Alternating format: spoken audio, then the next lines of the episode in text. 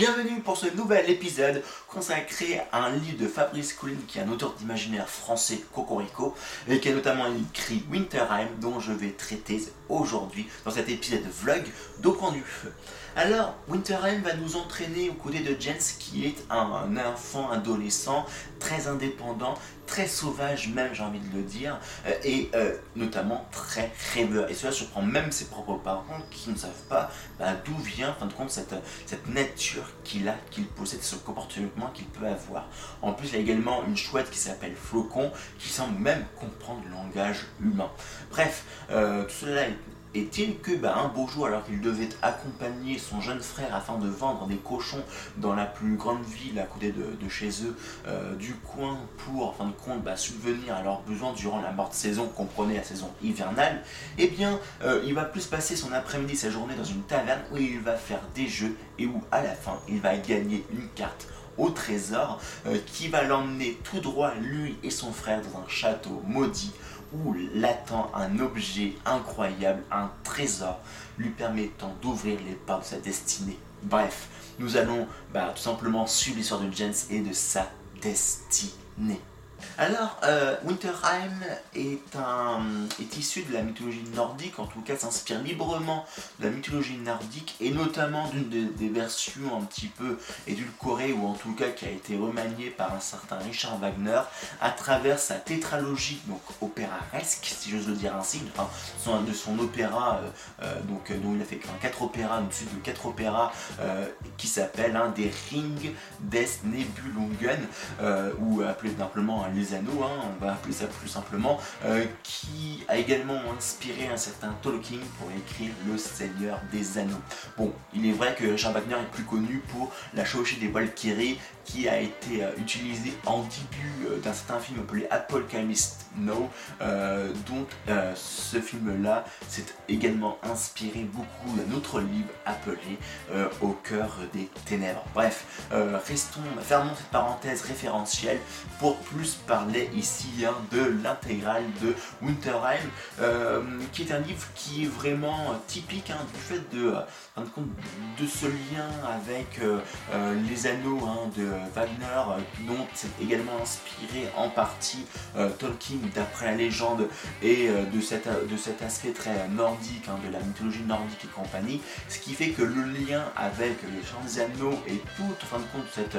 mythologie, tout ce folklore et tout ce lore, compte, est vraiment très prégnant dans ce livre-là. Même certains diront même un peu trop euh, prégnant. Mais il n'empêche que, eh bien voilà, ça fait partie hein, de, de, ces histoires avec un grand H euh, qui sont un petit peu comme dirait, alors non pas fun, c'est Young qui sont des, totems, hein, des, histoires en fin de compte euh, bah, qui, qui unit les civilisations, si je comprends bien en fin de compte la, philosophie, la psychanalyse hein, de, Jung. Et, et, ce qui fait que, eh bien,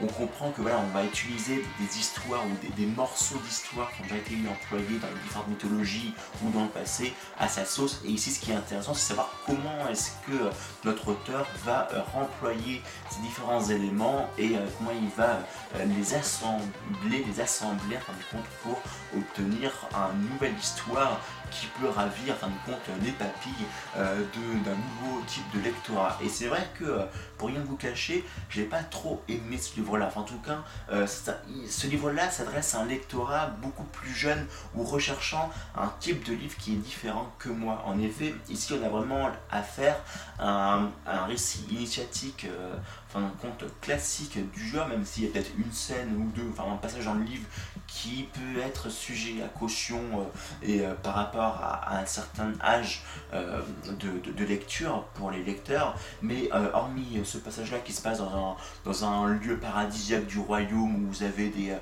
des chevaliers oniriques qui vont dans, les,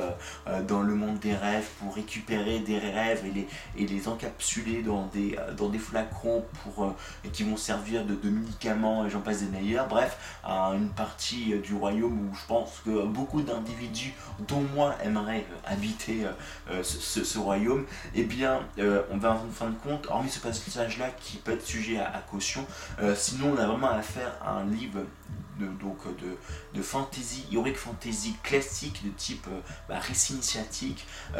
qui m'a plu, il fut un temps, mais qui me plaît moins. Donc je ne vais pas forcément euh, vraiment l'aduler, mettre sur un, sur un piédestal, mais voilà, je, crois aujourd'hui que si euh, vous cherchez un livre de fantasy euh, pour un public assez jeune, je pense que ça peut être un excellent cadeau, il me semble. Et à l'instar hein, de Tolkien et de sa trilogie Le Seigneur des Anneaux, eh bien ici on va assister à la fin d'un monde pour l'avènement d'une nouvelle ère, à savoir l'ère des hommes. Et c'est vrai que ce type euh, bah, d'histoire qui me fait un peu penser à, la trilogie des ailes de Jean-Yves Fedgen et Jean Passe des meilleurs sont des histoires que euh, je suis pas vraiment fan parce que bah voilà j'adore la féerie, j'adore tout ce qui est magique, l'émerveillement, etc. C'est vrai que la fin de cette ère là c'est un petit peu euh, comme si qu'on me donnait une claque et qu'on me disait bah voilà le, vrai monde bah, c'est un monde sans magie, c'est un monde sans, sans c'est un monde sans émerveillement en tout cas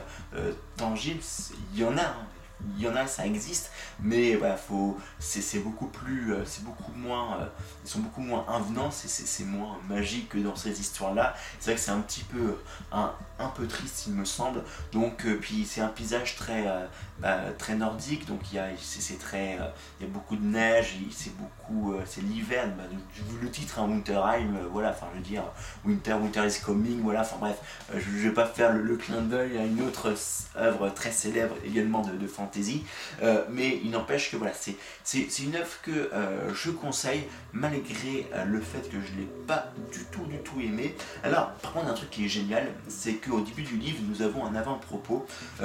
qui vient nous relater un petit peu, en fin de compte, l'histoire de ce livre-là dans le temps, puisque en fait l'écriture s'est étalée sur plusieurs années, puisque bah, en fait, c'est une intégrale de ce livre-là. Donc, c'est-à-dire que c'est à la base une trilogie, donc c'est trois livres. Et euh, les deux premiers tomes ont été écrits très rapidement, ou en tout cas ont été écrits euh, à des dates assez courtes l'une par rapport à l'autre, hein, donc juste avant la, le début du XXIe siècle. Et euh, le dernier tome, pour des raisons de maison d'édition, de droit ou je sais pas trop quoi, bah, en fait, a été écrit plus tardivement, ce qui fait qu'on peut euh, sentir en fin de compte euh, un changement euh, de, dans la manière dont peut écrire l'auteur, hein, Fabrice Colline, dans la manière dont il va utiliser sa plume, dans la manière dont il peut relater une histoire, et notamment entre la fin du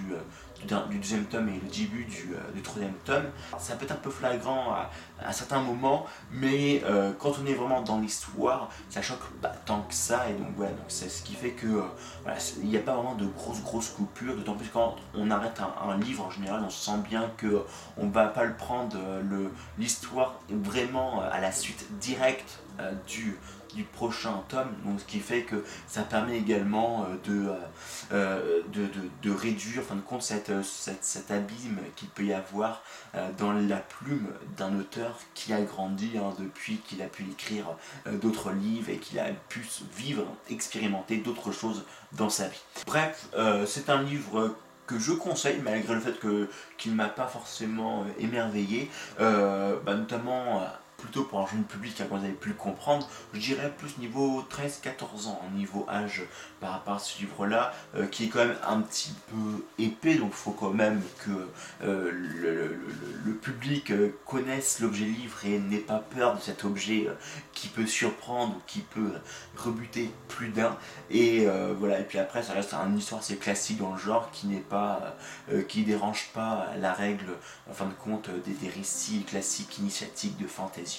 Bref, ceci clôt cet épisode d'Au coin du feu et je vous dis à très bientôt pour de prochains épisodes, pour de prochains voyages de l'imaginaire.